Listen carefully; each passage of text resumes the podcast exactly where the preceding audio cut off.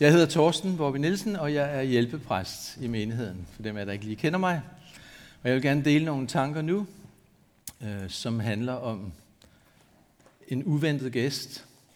Det er, at øh, ja, nogle gange dukker der uventede gæster op, og hvad gør vi så? Jeg er ikke særlig vild med reklamer egentlig, men indimellem synes jeg, at der er nogen, der er ret sjove og kreative. Og måske nogle af jer kan huske den serie, der var for mange år siden med Gevalia. Øh, hvilken kaffe byder du uventede gæster?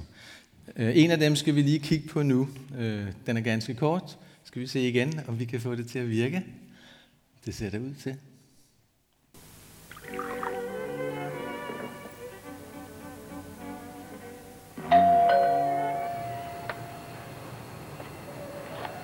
Excuse me.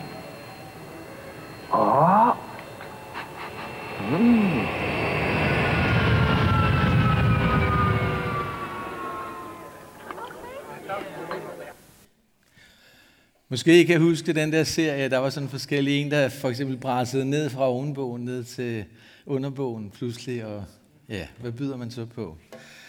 Men hvis man nu skulle lave en ny serie, så kunne man passende bruge bibelske events som baggrund. Øh, for der er mange uventede gæster, der dukker op i den bibelske historie. Og øh, man kunne jo for eksempel måske i juletiden lave en serie med en fattig familie, der lige har fået en, et barn, og øh, det ringer på døren, og så åbner faren, og så står der tre kameler og tre øh, vise mænd udenfor med fornemme gaver, for eksempel. Eller hvad med den her, som vi skal lytte til nu? Øh, en almindelig dag i den unge pige Marias liv – Pludselig kommer englen Gabriel på besøg og fortæller, at helgenen skal komme over hende, hun skal blive gravid og føde Guds søn. Måske man godt kunne trænge til en god kop kaffe efter den besked. Men øh, nu skal vi lytte til teksten i hvert fald. Den lyder sådan her.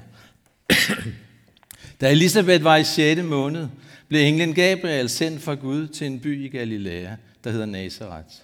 Til en jomfru, der var forlovet med en mand, der hed Josef og var i Davids hus. Jomfruens navn var Maria. Og englen kom ind til hende og hilste hende med ordene, Herren er med dig, du benåede.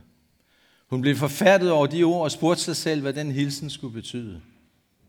Der sagde englen til hende, frygt ikke, Maria, for du har fundet noget for Gud. Se, du skal blive med barn og føde en søn, og du skal give ham navnet Jesus.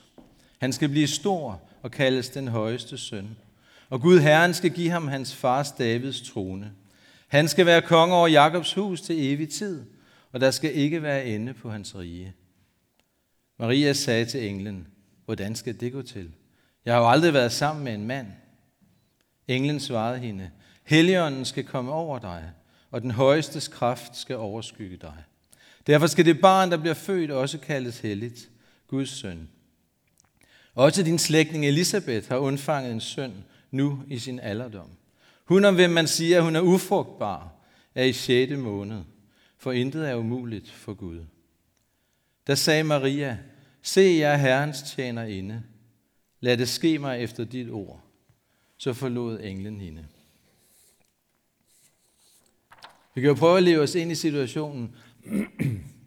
Maria er en ung teenage pige, måske ikke mere end 12-14 år, forlovet med Josef, lever sit liv ligesom dig og mig, med alle de ting, som er i, i et liv, daglige rutiner, arbejde, der skal gøres, bekymringer over ting, glæder, kærlighed, smerte osv.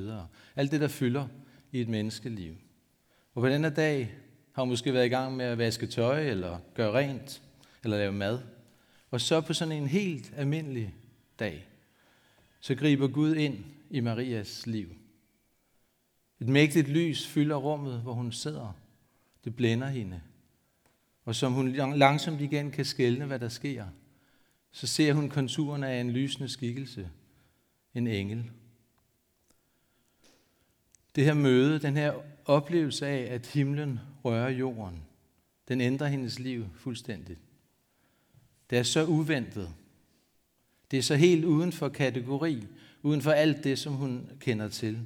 Det kommer fuldstændig bag på hende og hun forstår ikke, hvad det er, der sker. Englen siger, at Gud har udvalgt hende. Udvalgt hende til at føde den højeste søn, Guds søn. Men hvordan? Og hvorfor? Hvorfor lige hende? Det er i meget høj grad en uventet gæst, og også et meget usandsynligt og vild besked, han kommer med.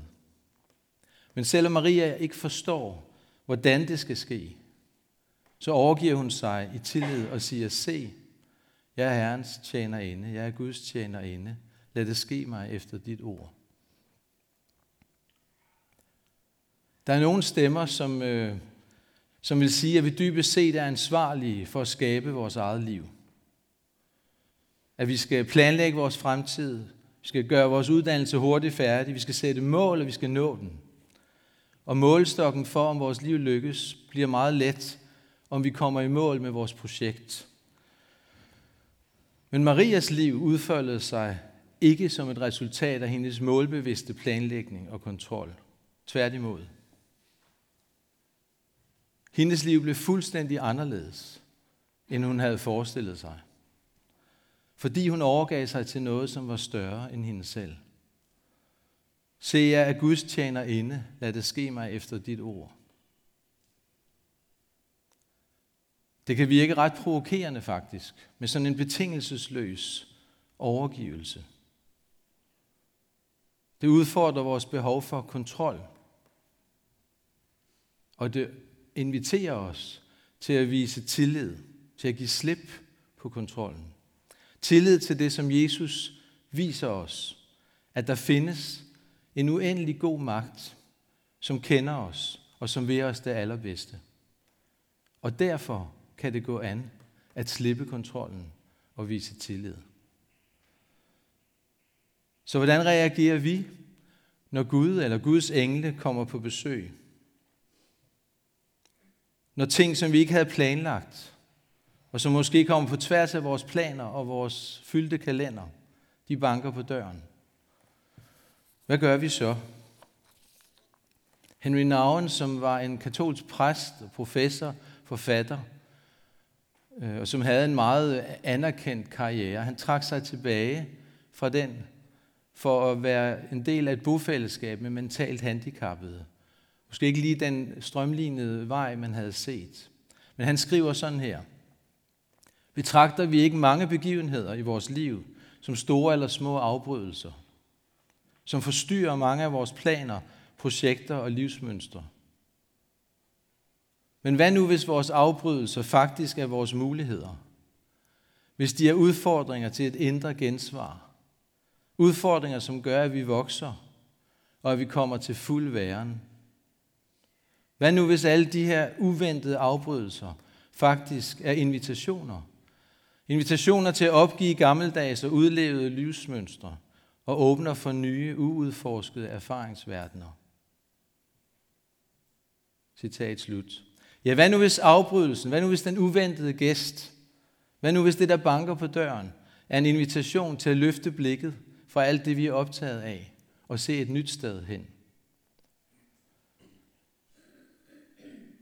Gud kommer på en uventet og meget usandsynlig måde til vores verden. Gud gør sig uendelig sårbar og bliver et lille foster i Marias skød. Det er ufatteligt og på alle måder grænsesprængende. Den magt, som har skabt alle ting, som i et hvert splitsekund fylder alting med liv, så vi ånder og lever, kommer ikke til os som en vældig hersker, men som et lille forsvarsløst barn.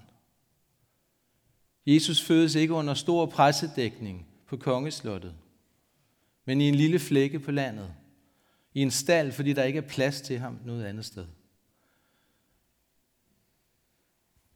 Bono, som jo er forsanger i YouTube rockbandet, siger det sådan her. Det er i sig selv en overvældende ting, at der er en kraft af kærlighed og mening bag alt i universet, hvis man tror på det.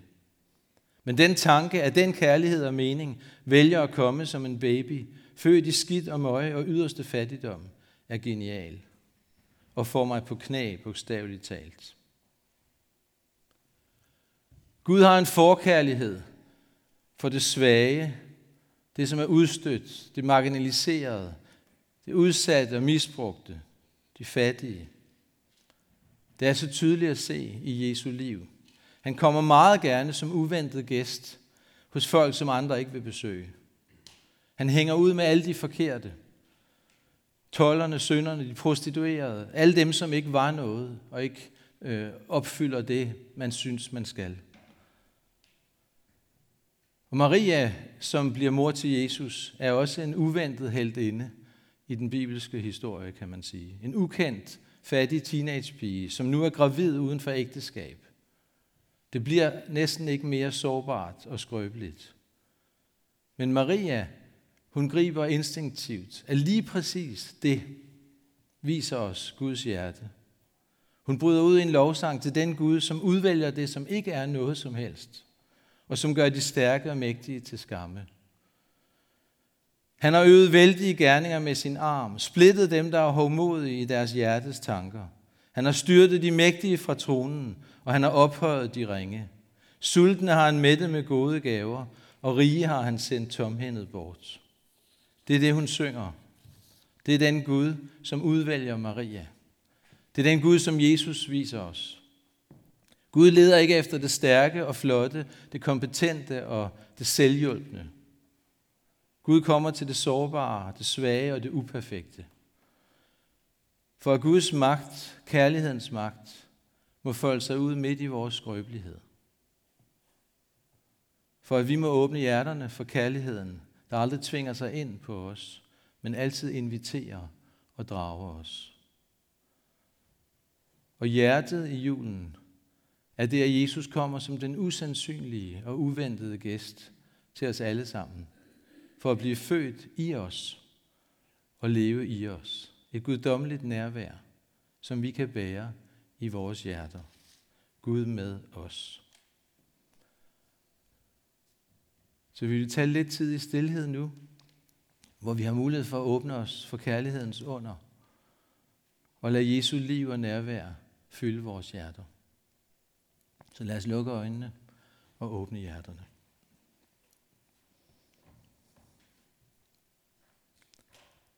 Kom Helligånd.